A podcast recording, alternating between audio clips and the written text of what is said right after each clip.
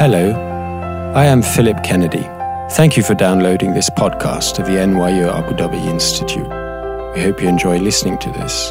For more information about our programs, please visit www.nyuad.nyu.edu slash institute. Good evening, uh, ladies and gentlemen. Um, I'm a modest guy, and I'm feeling even more modest now um, at such a fulsome uh, um, preparation and welcome. And thank you very, very much for that introduction, Ambassador. I, am really honored. Uh, and I will try to live up to to uh, um, the, the, message you you gave about me. Uh, and I want to thank Will as well for all his um, help with organising uh, this uh, this lecture. I don't usually do public lectures. I'm more used to doing research presentations, and seminars, and things like that. Um, but when and invited me to think about doing a talk of this type. Um, it, it was I was ready for that because I had begun to realize um, that I was very reminded um, when I arrived here very quickly of a time in my life, which well didn't mention, which was in between when I finished my PhD and when I started work eh, as, a, as an academic. Because for a period of about six years, uh, I worked in various industries, notably the biotechnology and the food industry. And those industries then, I'm talking about the latter half of the 1980s, uh, were very much in their infancy. Um, there were not, for example, very many protein drugs. Nowadays, most of the top 10 best selling drugs are protein drugs. Uh, but then it was a very new thing. Um, and my very first job, even when I was writing up my PhD, which by the way, I wrote up in New Jersey, just across the river from New York. So uh, th- what the ambassador says is perfectly true. Uh, we, we, we, we all have had reasons to love New York. Uh, it's so good they named it twice. Um, but I wrote up much of my PhD across the river from New York. Uh, and in those days, you literally did have to write it. Now, don't laugh, the younger people, but actually, you did have to write. There wasn't, there wasn't all done on a PC. So, um, I remember those days. Uh, and I started with um, an American um, biotechnology company, which was making a brand new protein drug called gamma interferon. Now, interferons are a category of proteins that have antiviral and anti cancer properties. And this was going to be the first time this drug was ever produced commercially. And we came back from the US about maybe six months later, a group of approximately 30 young Irish scientists, and we set up the very first European recombinant protein production plant that was purpose built. Um, and we produced eventually this drug in that plant, and it went all it was sold all around the world from there uh, and it was used in the treatment of a form of leukemia.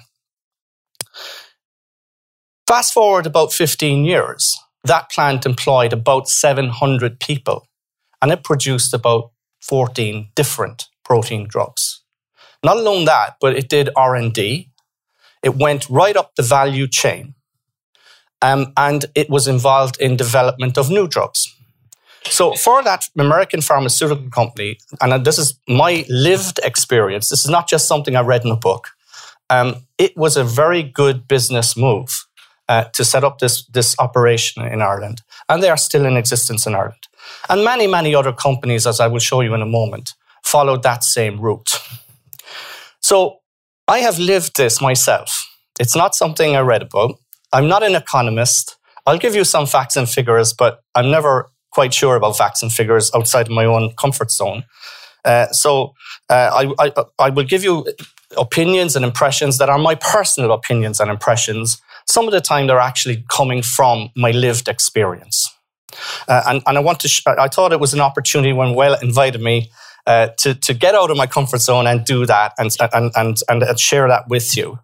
Um, and the reason I did is that when I got here uh, just over a year ago, I actually, in some weird way, recognized the landscape. I don't mean I recognize the desert. I don't mean I recognize the mountains. I don't recognize the beautiful coastline. That's not what I mean.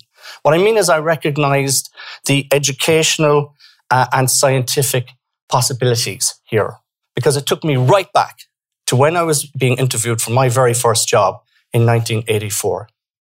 Uh, and I, I, I can see here the beginnings of this journey towards a diversified, knowledge based economy. And so I thought it might be worth sharing with you uh, some of the story of, of myself, first of all, and also of my country, uh, to, to see if I can persuade you that we could be taken as some sort of a model for the UAE in, in developing this wonderful, uh, diversified, knowledge based economy, which will lead to uh, long, long-term development and employment uh, for all the people in this country. No, I'll just go back one there. I'm sorry.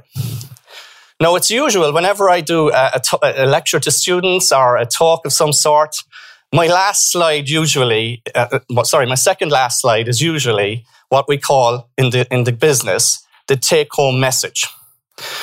But what I've learned with experience and time is that by the time you get to that point, people are thinking about their dinner or they're thinking about having a cup of coffee and they're really sick of listening to my voice.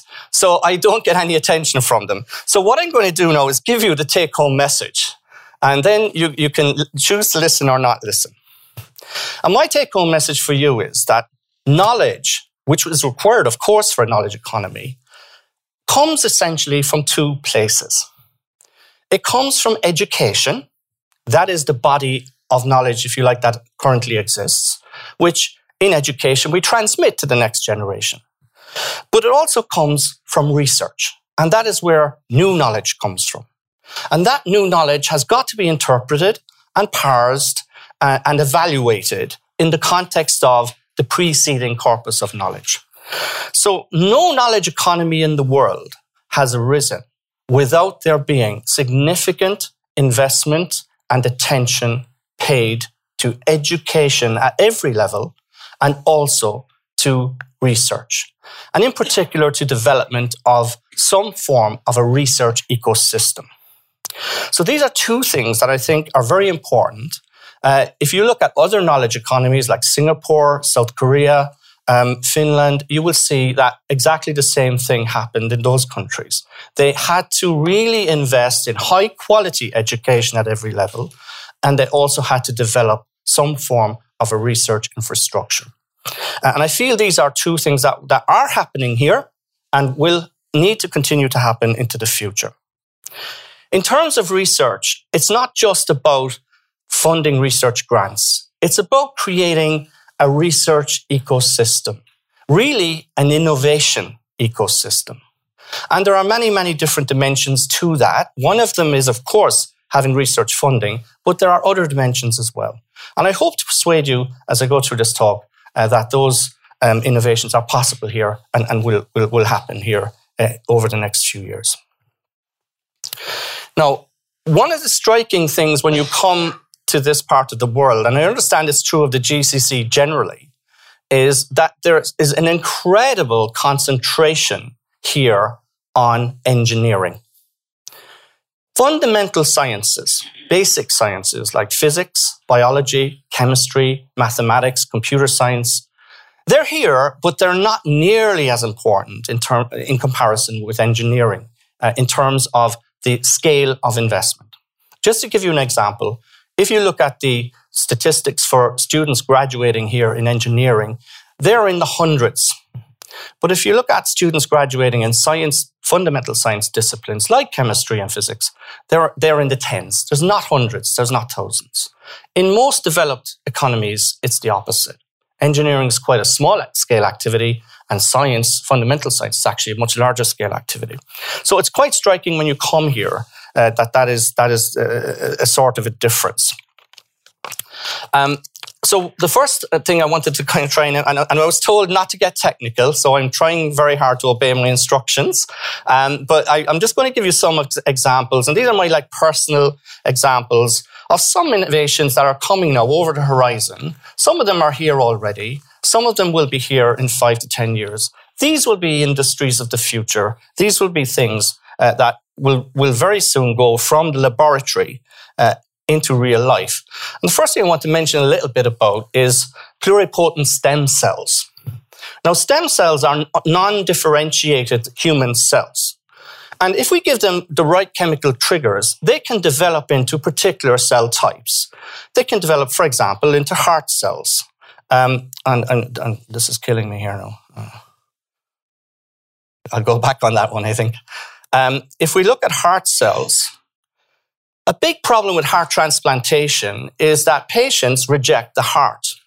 But what if you could take stem cells and make a, a replacement heart? You now have a replacement organ. And I can see the scenario coming 15, 10 years from now, where we will be able to create a kind of a bank of tissues, a bank of organs that we can simply go to and use to replace our own organs. Um, and one area where that is going to turn out to be very, very important is with kidney. Because it turns out that if you actually look at kidney function in human life, it simply goes down in a straight line. The function deteriorates with time. So if you live to be 100, you're probably going to have not very good kidneys. But if we can uh, replace kidneys during life, we can actually potentially we should be able to significantly exp- expand the lifespan um, because an awful lot of human mortality goes back to high blood pressure uh, and heart disease and cardiovascular disease and things like that. So I feel that stem cell research, which is no research, will very soon be the basis of many new industries. And it will lead to, to things that are, as of yet, unimaginable, which sound like science fiction, but will become fact probably very soon after that.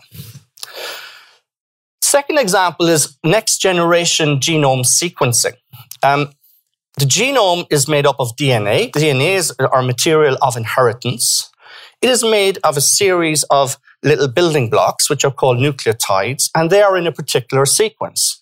And your DNA and my DNA are not exactly the same because we have slightly different sequences. Now, if we look at if you look at this representation here, you will see there are four colors here, and each of these represents each of the four building blocks of DNA. And it's possible to take sort of a picture of this uh, and then to go through a bit of chemistry and then take a second picture and then to, t- to go through a bit of chemistry and take a third picture. And if you do that for each of these little dots that you can see here, you will actually read three bases of DNA, three so-called nucleotides, three building blocks. But you, if, you if you can see here, you can have as many as 100,000 of these reactions in a single tiny, tiny little uh, reaction vessel. So you can read 300,000 base pairs of DNA. So this is an innovation in uh, the sequencing of genomes, which has re- absolutely revolutionized um, the possibilities for personalized medicine. In other words, it now is cheap, cheap enough and possible technologically to sequence any individual's complete genome. The first human genome was sequenced back in 2001, and it costs something like $100 uh. The first personalized genome was sequenced back in the, the uh, about 2010, something like that. That cost about a million dollars. And, and gradually, over time, the cost has got cheaper and cheaper and cheaper. And the reason is because this chemistry that I'm talking about is being done on a nano scale. It's been done on a very, very tiny scale. So the reagent costs are very low. Uh, and therefore, it's becoming possible now uh, to imagine a situation where when a child is born, a little bit of blood is taken and their genome is sequenced. And, and we can do sequences on whole um, populations. And one of my colleagues in Khalifa University is doing groundbreaking work on the Arab genome. Uh, and it turns out there are some significant differences between the Arab genome and say the Caucasian genome. Uh, and she's interested in trying to apply that research to public health issues here, like the high incidence, for example, of diabetes. Another example of life science research where I think there's potential is the, the concept of gene editing. Uh, there's a gene editing tool called uh, it's called CRISPR, and it will allow us to actually remove a defective gene and replace it with a healthy gene. Just this year, there was a paper published in Nature where, in an animal model, a mouse animal model, for a form of deafness, the defective gene was removed and was replaced with a healthy gene, and the resultant offspring now were no longer deaf. So you can imagine a scenario where, certainly for single mutation diseases, it will become technologically possible uh, to gradually remove defective genes from the human population, uh, and for parents to have perhaps healthy children, whereas in the past they might have been uh, uh, uh unfortunately likely to have uh, children with particular genetic diseases. Um, another area that I'm very interested in myself is nanoscience. As the ambassador pointed out, we're, we're uh, world leaders in this. So, in, in my university, uh, where I come from, we um, we have a lot of activity on nanoscience, and I'm very interested myself in the toxicological implications of nan- nanomaterials. Uh, but this is something called a nanobot. It's actually a kind of a nano machine, uh, and you can. When I say nano, I want you to think of something on the scale of about one ten thousandth of a human hair. Okay, so think about a human hair, how thin that is. Divide that down by 10,000 and you're in the nano scale. So these kinds of things can be inje- could, for example, potentially be injected into the human bloodstream and clear away blockages. They could be loaded up with anti-cancer drugs and driven to a tumor where they can release the drug. Uh, and this type of thing is, is not here yet, but it's coming over the horizon. So I want you to understand that science is not just something kind of nice to, to know a little bit about, but engineering is the really serious thing. I want you to kind of get the idea. Science is coming in a, a sort of tidal wave over the horizon in all, in all kinds of areas, in material science, in biology, uh, and in interfaces between uh, biology, physics, and um, uh, chemical sciences. Uh, and it's going to impact on ordinary people's lives. It's not just going to be something that companies will have to worry about. A little bit like Facebook, it's going to be really uh, in, as a part of everyone's life.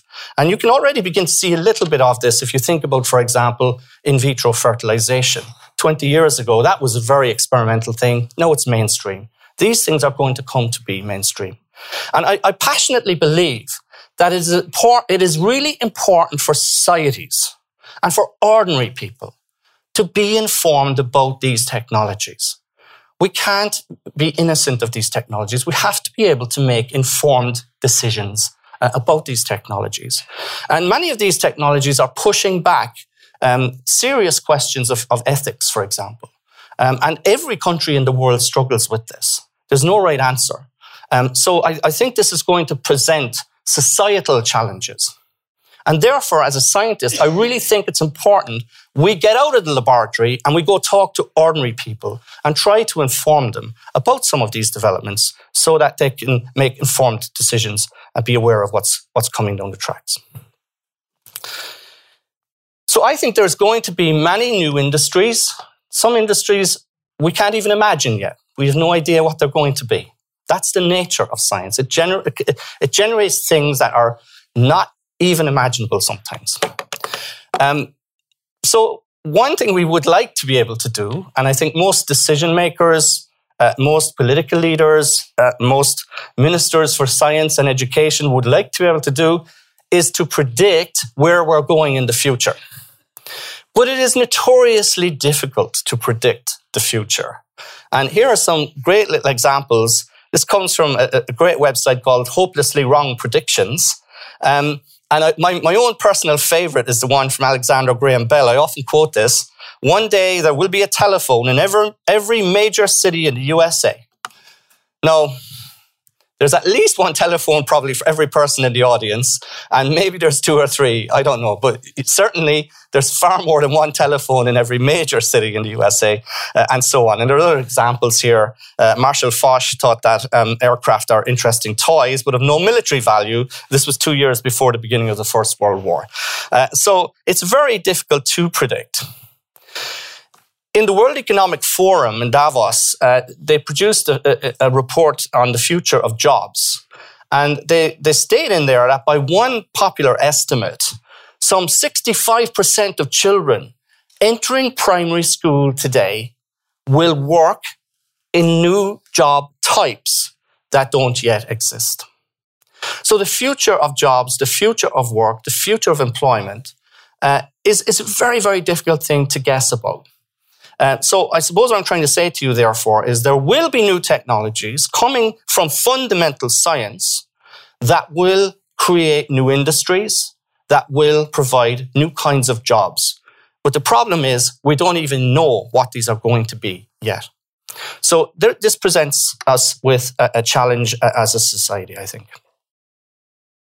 Now, um, I wanted to tell you a bit about our journey, and I'm going to start by uh, in, in, a kind of a bad old time in history, which was Ireland about 1970. I was 12, so I was just about finishing primary school. Uh, and I remember all this. Okay, now I know many of you people in the audience, you're, you're very uh, young and fresh looking, um, and you probably weren't even born then, but um, this was my, my, my history and my experience. Ireland at that time was just a little island off the northwest coast of Europe, a very peripheral location. It wasn't the center of anything, it was far away from everything. There was a very low standard of living. The per capita GDP then was approximately 70% of, of later the EU core 15 countries. So, in comparison to countries like, for example, the Netherlands or Denmark or, or Switzerland or somewhere like that, we, we had a, quite a low standard of living. The main employer and the main industrial activity was agriculture.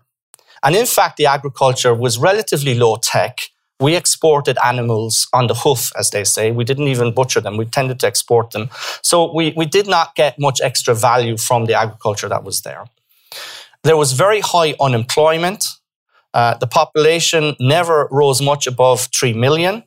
There was con- a consistent mass immigration to the UK and the US.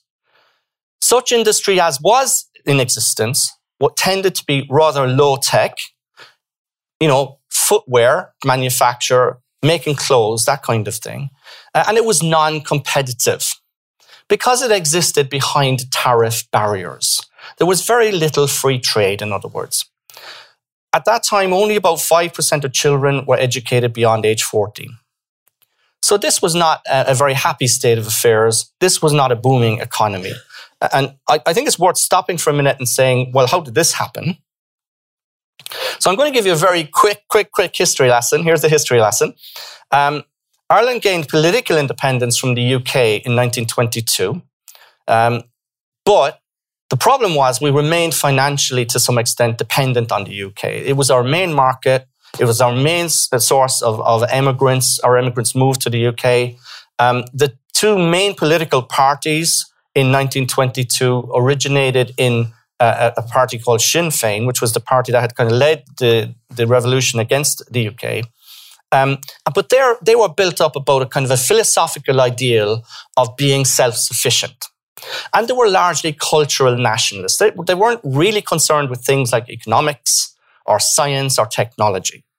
Um, so there was a sort of an introverted, inward looking uh, kind of a, a mentality from 1922 up to the 1960s.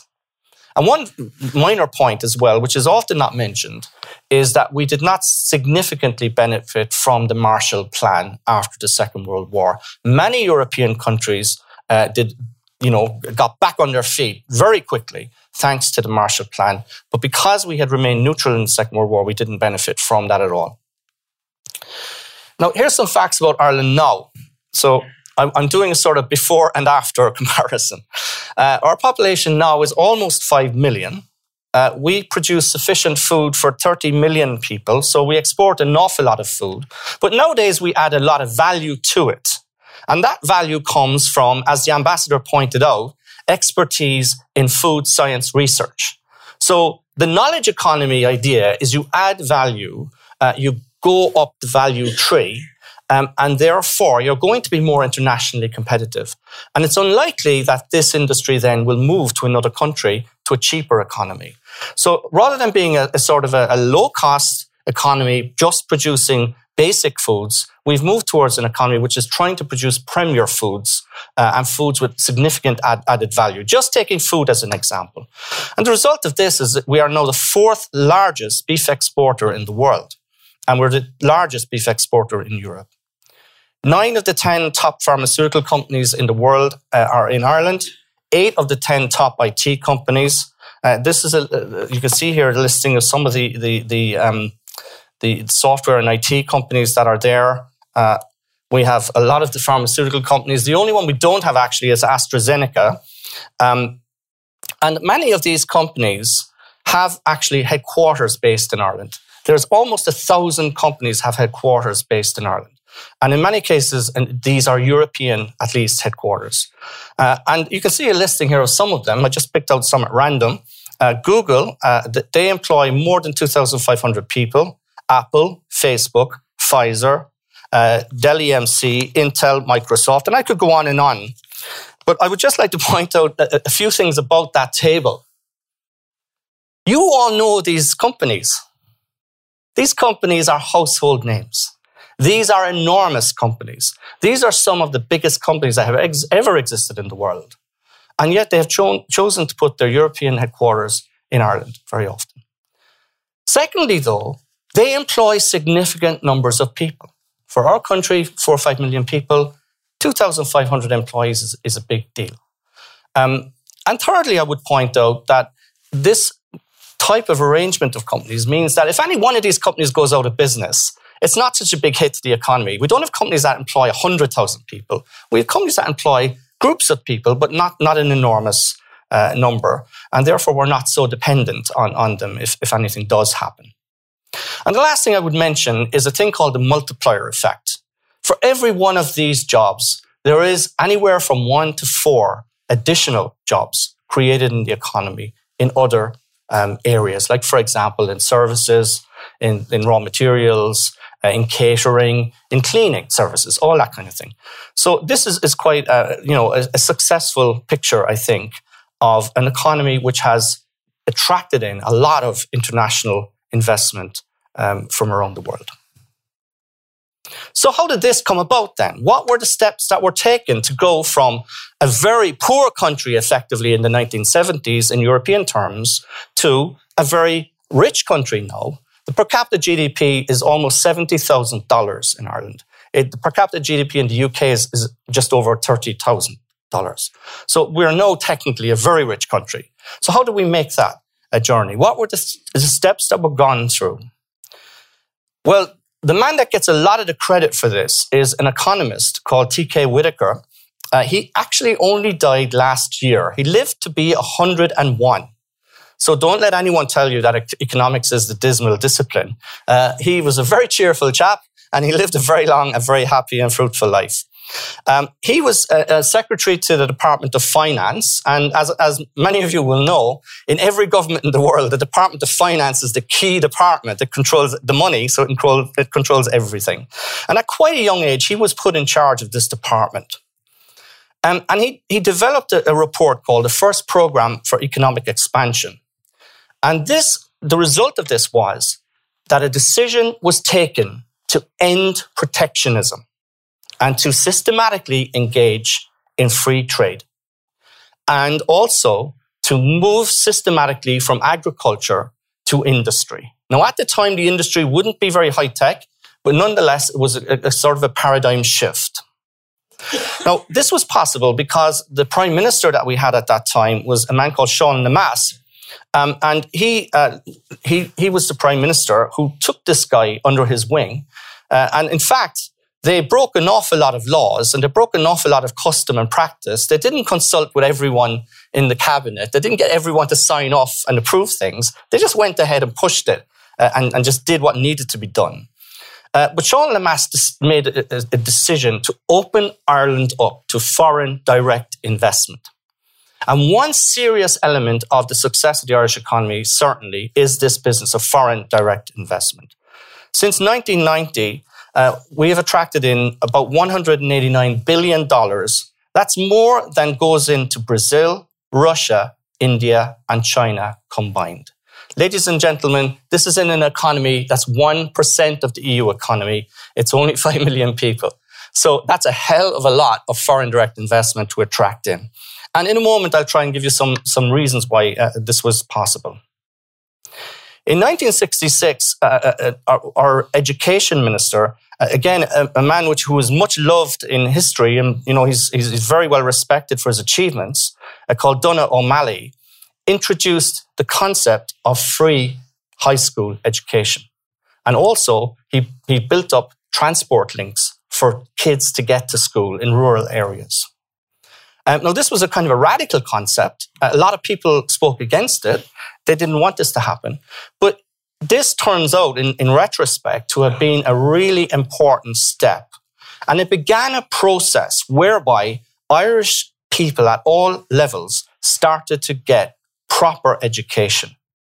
And it underlines that it is this the importance of education and the link between education and economic development. In 1973, we joined the European Union, um, and this opened us up to funding from the EU for infrastructure uh, and scientific research. And we're no net contributors to the European Union budget. We, we, we give them back money now, but at this time we were recipients of this money. Um, and for the first time, it meant we could systematically participate in European research programs. Uh, and we could start to collaborate with scientists in other countries in Europe. And this was, was again, a, a significant step forward. In 1996, tuition fees were abolished for third level education at undergraduate level. And in 1999, uh, Science Foundation Ireland was established. And it, in the beginning, it funded mainly IT and biotechnology research, but they interpreted that very kind of liberally. So, in fact, they, they funded a whole load of different kinds of research. Uh, and this led to um, the, the uh, growth of uh, research outputs from Irish universities and research centres and the very large citations that we were able to get and the success that the minister pointed out earlier in, in various areas of science, such as nanotechnology, food science, and life science. So, how was this possible? What made this possible? Why didn't every other country in Europe do this? What was it that made Ireland stand out as a destination for foreign direct investment? Well, the first point is taxation. And this is current affairs. This is in the news right now. right now, uh, the White House is interested in this, uh, and the European Union are interested in this, uh, and and it is going to come under the microscope. And and you know, I have to put my. I'm only giving my personal opinion here. I have to admit taxation was a big part of it, but I do not think it is 100% of it. There's a lot of other, th- you don't employ two or three or 4,000 people just because there's a slight tax benefit. I think there's also, there was also a clear perception that there is talent available. Uh, and most of these countries, that, most of these companies, if I, if I speak of foreign direct investment just for the moment, um, have, not, have not just come to Ireland and left again. They've come and they've stayed. In some cases, they've stayed for 30, 40, 50 years. Uh, so it isn't just taxation. There is a, a, real business that they can run there with people uh, who are competent. Uh, and that's a very important uh, aspect of, of, of, attracting these people in. I think we were ben- able to benefit also from our diaspora. There are many, many uh, Irish Americans. Uh, the man who set up Science Foundation Ireland was an Irish American um, from the National Science Foundation. Uh, we are English speaking, and that's a big help. Uh, it's very easy to do business here. Um, we ha- we are regarded as being one of the top 10 at least best places to do business. And this is because there's a minimum of bureaucracy. There's very little corruption. We, in corruption indices, we're always near the top. Um, and there's quite a bit of transparency in terms of doing business. We have a common law legal system which is understandable to the American American lawyers, for example, and international lawyers. And so, therefore, we, it's, it's, it turns out it's it's, an, it's just an easy thing to do to set up a company in Ireland. Uh, and we we have a, one of the most successful industrial development authorities, which is a semi-state organization that does nothing else but going around the world attracting in uh, investment.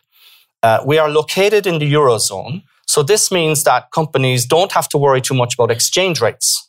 Uh, you know, we, we, we, deal, we deal with Germany, we deal with France in the same currency. Uh, so we don't have tariffs between us and Germany and France, and we don't have currency exchange uh, problems. Uh, and we have a strong track record. Um, and I certainly have seen this with the pharmaceutical industry. I told you at the beginning when I went there, there was this company. Um, there are now probably 20 companies around that area within a, a 30 kilometer um, radius who produce protein drugs. These companies like to be where the other companies are. They like company uh, because they know they're going to have people uh, who have experience in, in that particular business. So a lot of these companies like to cluster together. Um, okay, now I come now to some lessons for the UAE, and I'm not going to be uh, as presumptuous as to, to prescribe things uh, uh, expressly, but I'm just going to point out things that I think we did probably well, which can be done well here as well. Uh, firstly, education, as I said at the outset, is key to knowledge generation and commercialization. The second point is fail again, fail better. This is a quote from Samuel Beckett, the great Irish playwright and Nobel laureate. And this is to tell you that we did not always get everything right. There were mistakes. Uh, there were things that did not work. And we had to go back to the drawing board again. Uh, we had a significant financial collapse at the time of the Lehman Brothers collapse worldwide. And we paid a very, very serious price for that in comparison to most other European countries. And ordinary people paid that price. So there have been mistakes made. There have been things probably that happened that should not have happened. It's not, it's not, if you're on this journey, you've got to be prepared to make mistakes. Probably 80% of the potential companies you might want to produce will not work out. But the one or the two that do will cover for that. So it's got to be a situation where you are prepared to fail. If you're not prepared to fail, you're not prepared to do anything. Um, we need to you need to internationalize. Well, I don't have to tell you guys about internationalization, and have to look around the audience. It's it's like the United Nations here anyway. Um, but it, this internationalize means not just um, kind of having an international mix. It also means having an international mentality. It means not being introverted uh, as we were in the 70s, but actually opening up to the world and being open to trading with the world, being open to, to new ideas, new, new, new prospects, new technologies, new partnerships. Um, you need an innovation ecosystem, and that has many different aspects to it, like funding, people, uh, if you want to have a research ecosystem, you need graduate students, you need postdocs, uh, postdoctoral fellows, and you need re- full-time researchers in research centers and universities. So that's a people thing. You do need these people, and they don't they don't just grow on trees. You have to educate people to get them to this level, uh, and that's again where education uh, is important. And you need facilities for research. You need to to facilitate commercialization uh, you need to keep open the possibilities of, offered by blue skies research, kind of speculative research. If you only will do research that is very much targeted at, um, you know, commercialization at that end of the innovation uh, spectrum, then you miss out on opportunities because you're, you're closing off uh, perhaps uh, innovative research, which, which, which might be somewhat more speculative. Another point which I think is actually really important in terms of considering the relationship between Ireland and UAE is the fact that small is beautiful. They're both small countries. Ireland could bring to this country small country solutions that you won't get from China and you won't get from the US. And big countries have large domestic economies. And if it comes to it, they can just trade within their own economy. But small countries have very few options except to engage with the outside world. Uh, and I think that's what both UAE and Ireland uh, are doing and will need to do for the future. Um, and what we did was very much we began with niches uh, where we had some strengths, and then we diversified from that platform. And I see some of the uh, niches of opportunity here in the UAE uh, could be, for example, energy, uh, in particular, um, um, you know, novel kinds of energy, um, not just oil and gas, uh, material science and chemistry based industry, uh, artificial intelligence. And I know there's a very significant movement uh, to, to build up artificial intelligence in the country. Um, logistics and transportation. The UAE probably leads the world in that now. Uh, and environment. This is a very um, challenging place to, for human beings to live. There are all kinds of issues to do with desalination of water, uh, food security, um, production of enough food, and coping with global warming. So this is actually a very good natural laboratory for environmental science. Uh, and I, I, think that that could become a much, a very productive aspect of the research portfolio here in the future. So, ladies and gentlemen, these are just my personal views, my, uh, my opinions. Um, I'm sure you all have your own opinions, and I'd be very happy to engage in, in, in any kind of a question and answer uh, on that basis. So, thank you very much for your attention this evening.